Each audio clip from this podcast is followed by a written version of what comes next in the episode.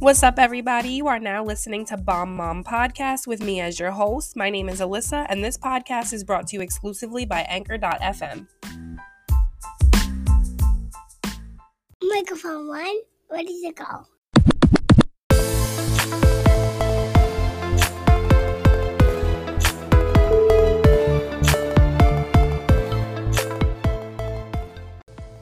Good morning, everybody. It's Alyssa back with another episode of Bomb Mom Podcast. What is going on? It is early as hell for me. I'm recording because all of my children are asleep right now. I want to give a quick shout out to all the stay at home moms and the moms that have been home for majority of this pandemic, whether it was just with the kids or homeschooling the kids. God bless y'all. I am struggling. I am really struggling. My children my older two kids are in elementary school, so they've been out for their winter break since before Christmas. But my baby's daycare actually just got closed for another two weeks. They're extending it for two weeks because the staff, I guess, got COVID or somebody there got COVID.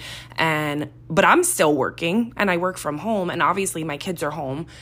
It's just been so much, dude. It's been so much. Like I'm trying to make sure that my older two kids are in their separate rooms doing school actually focusing doing school because I'm not standing over them because I'm trying to work. And then I have my son. I call him the baby. He's not really the baby, but he's my baby. He's two and a half. I will go in my room and I'll tell him, EJ, you need to sit here, watch TV, chill for a few. I have to go do some work. I don't think that he has given me a full five minutes uninterrupted since this break started. Just, he wants to play and he's home with mommy, so he wants me to sit with him and watch TV. And that's all well and good, but baby. So, ever since I released my first episode of Bomb Mom Podcast, I have been getting so much good feedback. Um, I actually had somebody reach out to me. She lives out of state and she told me that my podcast popped up on her feed and she clicked on it and she said she actually looked at it followed me and it wasn't until a couple days later that she went back and she listened to the podcast and then she actually reached out to me and she's like hey can we can I call you, um, FaceTime, whatever. So we end up connecting. We're on FaceTime for a little bit. First of all, I just want to say this girl had the greatest energy. So she's telling me about her situation, and we're definitely similar. She's going through something the same that I was going through. She was trying to work on getting a podcast off the ground as well as a bunch of other business ideas. This girl is super business savvy, super smart the girl that she was working with wasn't putting in the same work and didn't have the same motivation as her. And she would have these conversations with the girl and like nothing would change. And I feel like she was just like me, like a little bit reserved, a little bit scared to kind of do it by herself. And I just told her, like, if you have that vision, just do it. You don't need anybody else. You don't need to wait on anybody else. She ends up texting me later on. She actually did the podcast. She used the same hosting site that I use. She made her podcast, she did her trailer, she started doing her logo for it. It just really touched my heart because this is exactly why I started the podcast and why I really wanted to do this because I just want to be inspiring to somebody. I am regular as fuck, but I make the best out of my situations and I really I'm a hustler. I always have been. And I just want to be able to motivate somebody in the same way. And the fact that me and her really connected and we're going through the exact same thing and that she went back to listen to the podcast it just it was just so many coincidences to not be fate whether it was for her to talk to me or me to talk to her or both i just feel like that conversation needed to happen it seems like i've really been connecting with a lot of like-minded people lately everyone that i talk to is kind of on the same thing right now just getting their life together doing the things that make them happy and really going after the things that they want. And truly, I just love that for us. A couple days ago, the kids and I did vision boards and we got big poster boards, we got glitter pens, we got big poster writing markers, just some like cute stuff to make it nice and cute. And we wrote everything that we wanted to accomplish this year and things that we really want to work on. And my daughter is literally the cutest. She wrote on her vision board that she wanted to be on my podcast at least three times this year. And I thought that that was so cute. And it was also just a reminder that kids really watch everything that we do and they really idolize us. So it's best that we lead them by the best example. After we stopped recording for the other podcast, I had given her headphones and a microphone that I had, and she literally walked around for like two days with these headphones on, just talking to the microphone. And it was like the cutest thing ever. And I told her, start writing down some ideas.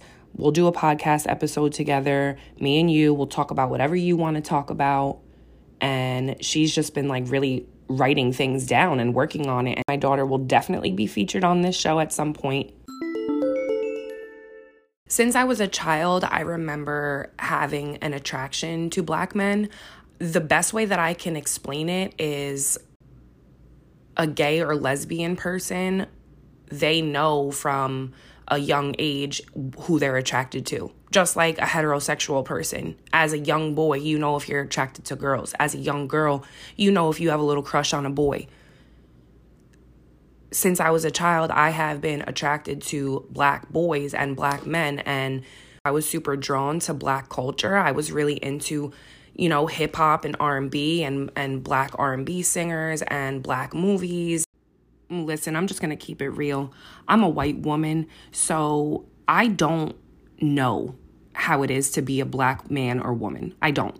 I would never be able to experience or fully comprehend the feelings and the emotions behind being a black man or woman in this society. But what I will say is that I feel like it is my job as a white woman, a mother of biracial children, and also just that I am a good human being who cares about other people's feelings. I feel like it is my job to really empathize and understand Black people as a whole. And I always get the same two questions Why do you like Black men? I never know how to answer that because, like, have you seen them? Like, all jokes aside, but Black men are literally beautiful. Black women are literally beautiful. Literally, have you seen them? That's it. That's the answer. And the second question, does your family care? Um, I have always and forever been taught to love everybody.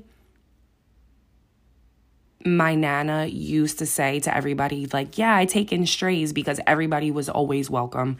We had different people at every holiday because you know, one year I would bring my friend that didn't have anywhere to go. And the next year my cousin would bring her friend that didn't have anywhere to go and her friend's kids. Like it was just, we just invited everybody. Everybody was always welcome. It didn't matter who you were, where you were coming from, what you looked like. My family just loved everybody.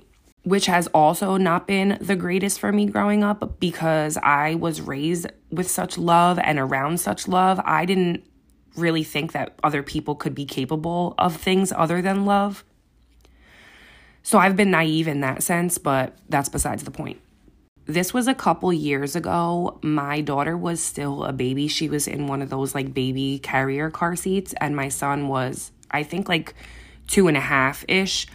Um, but Jared and I had lived together with the kids, and this was actually right after we moved out of my mom's house. And we had one car. So I was getting off of work at night and Jared came to pick me up. I think it was like 9:30 or 10.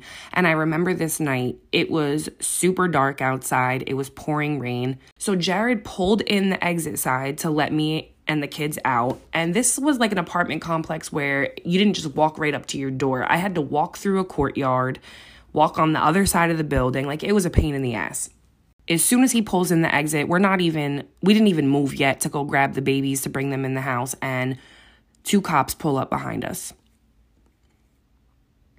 They come over to the car. They have, they're knocking on the windows. They tell us to roll the windows down. They pull Jared out immediately. Before they even start asking us what's going on, they pull Jared out. They're questioning Jared, doing whatever they're doing. The cop comes over to my window and he lightly taps on my window.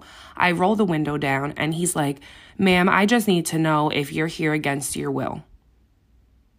At this moment, I was so irritated. Like, I don't even know how to explain the irritation that I had. We were probably there for 45 minutes to an hour and they questioned the shit out of Jared. They questioned the shit out of me. They ended up giving him five tickets. They gave him a ticket for something hanging from the rearview mirror. They gave him another ticket for improper display of license plate, pulling in the wrong entrance, exit, whatever. They hit him with like five tickets. And I'm like, just thinking to myself, what is going on? Thank God everything went smoothly and we were able to go in the house with the kids after he got the tickets. But I remember looking at Jared and I'm like, why did they do that to you? I'm like super offended by the way that they treated you. And he looked at me and he said, because I'm black. Me and Jared had struggled as young adults trying to raise these babies because this man would literally come home with a new part um a new ticket every day.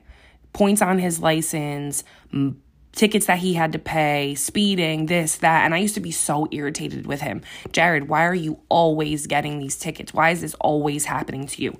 And he's like, Alyssa, it's driving while black. And I used to say to him, like, dude, that's not a fucking thing. You're not being pulled over because you're black. You don't know how to drive, blah, blah, blah. The very next day, I am driving in this town. And mind you, I have lived in this town for probably a week at this point, maybe two. I see the cop lights. I'm like, oh shit. I sat in my car for about 10 minutes before he actually walked over to my car. And I'm like, oh my God, what was I doing? I'm looking around trying to find the speed limit sign because I just moved here. I don't know what the speed limit is. Then I find out that I'm going 50 and a 25. So I just tell the cop, I didn't know the speed limit here. I'm sorry, I just moved here a week ago. And this man tells me that he didn't intend on getting me in trouble. He did not think I was the one driving the car. That made my blood boil in a way that I cannot even explain to you. And the fact that every single time a black man or woman is pulled over by a cop, they feel this anger. I just I don't have any words for that because that is so fucking unfortunate. That absolutely opened my eyes after that happened and I will remember that forever. And I definitely think that that was the point in time when I was like, you know what, Alyssa, we need to get it together and really educate ourselves and learn what's to come because not only did I have two biracial children at that point, but I love Jared and I love black culture. So I need to understand and not just take the good parts. I need to understand the bad parts as well. My Nana bought my son a book called Uncomfortable Conversations with a Black Boy, and I actually just found it the other day. I was cleaning up my closet, and I remember putting this book to the side because I was interested and I wanted to read it but I came across it and I started reading it. And I just have to say that this was probably one of the best books that I have ever read. Um, it's by Emmanuel Acho He is a retired NFL player. He retired in 2015. He now works as a analyst for Fox Sports.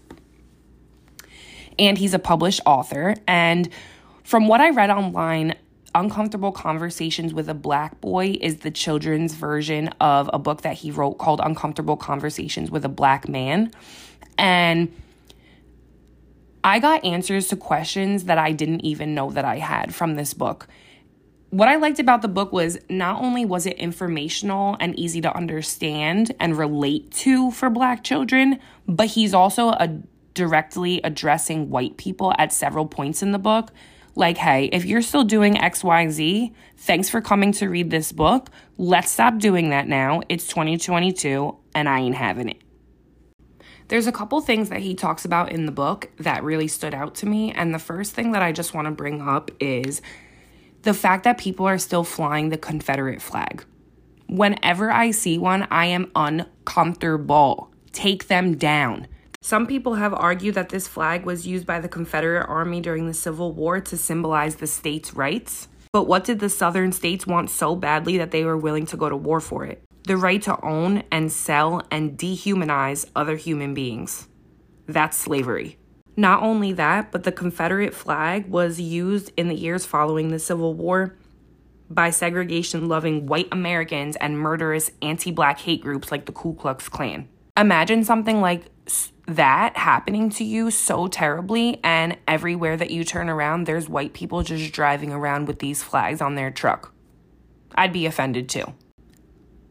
Another thing that he mentions in the book is that the net worth of a typical white family in 2016 was $171,000, a figure nearly 10 times greater than that of a black family at $17,150, 10 times greater. To put it another way, black people own about one tenth of the wealth of white people in this country adjusted for population. Tell me the race is fair now. Another thing that he talks about is covert racism. And I just want to talk about that for a minute because I feel like a lot of people, white people, will say, I'm not racist. I have black friends. I love this. I love that. I, I love black people. But are you really taking those steps in your everyday life to show those black people that you love them? Covert racism is a form of racial discrimination that is disguised as subtle rather than public or obvious. This was always my dad. He was always telling racist jokes. I don't think that there was one race that he hated more than another. He just has ho- always been this way. Thank God that me and my brothers have strong minds and my mom is a good person because that could have really went badly because of the things that my dad has said. We me and my brothers could have developed hate for these people.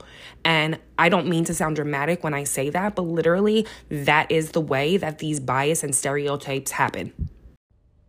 I remember this one time my son was in kindergarten and I got a call from the school and they told me that I had to come in because they were having a problem with my son and another child I guess my son and this kid had been going back and forth, so it was like kind of an ongoing issue. But this child was a young white child, and he said to my son, um, You're black, so you have to listen to me. And if you don't listen to me, I can kill you. And I just remember thinking to myself, a five or six year old kid is not going to come up with this on their own. That is definitely something that they heard at home. And now look at his feelings when he sees a black person. That shit is taught, and it's taught at home. I'm not trying to compare my situation, but I have been in relationships, obviously, with black men where the father or the mom doesn't like me. Um, my youngest son's dad his family, they're just so openly hateful towards me and they always have been. Um, I have seen these people face to face maybe like three times in my entire life, but every single time that I would argue with my baby dad's mom or his sister, it was always, you stupid white bitch, you trailer trash bitch, you stupid white bitch. It was always something about me being white and you are wannabe black, you wanna be ghetto so bad. Like, I don't know what else to say other than I am just myself. And like I said, I do not want to compare because those two situations where people were racist towards me is not the same as the way people look at black people in society. But I understand the feeling and I understand just being like, really? The only reason that you hate me is because I'm white? Because literally there was nothing else that I did to these people. They literally just hated me because I was white. That hurt my feelings. If you believe that white privilege doesn't exist in America, I don't know why you listen this long, but it does. And that is point blank, period. And I just want to say that I feel like my job as a white woman in this society is understanding and doing my part to speak up. If you're silent, you got to do better. If you're messing with a black dude, and you gotta hide it from your dad, man, check your dad. Stop feeling like you can't speak up for yourself. It is 2022. Tell these people to leave all that bullshit in the past. And if you've been ignorant in the past, as I have, just educate yourself. And to all my fellow white people, we gotta do better, bro. It's been real, y'all. Catch you next week. Bye. My name is Jalen, and you just listened to my mom's Bomb Moms podcast. Bye.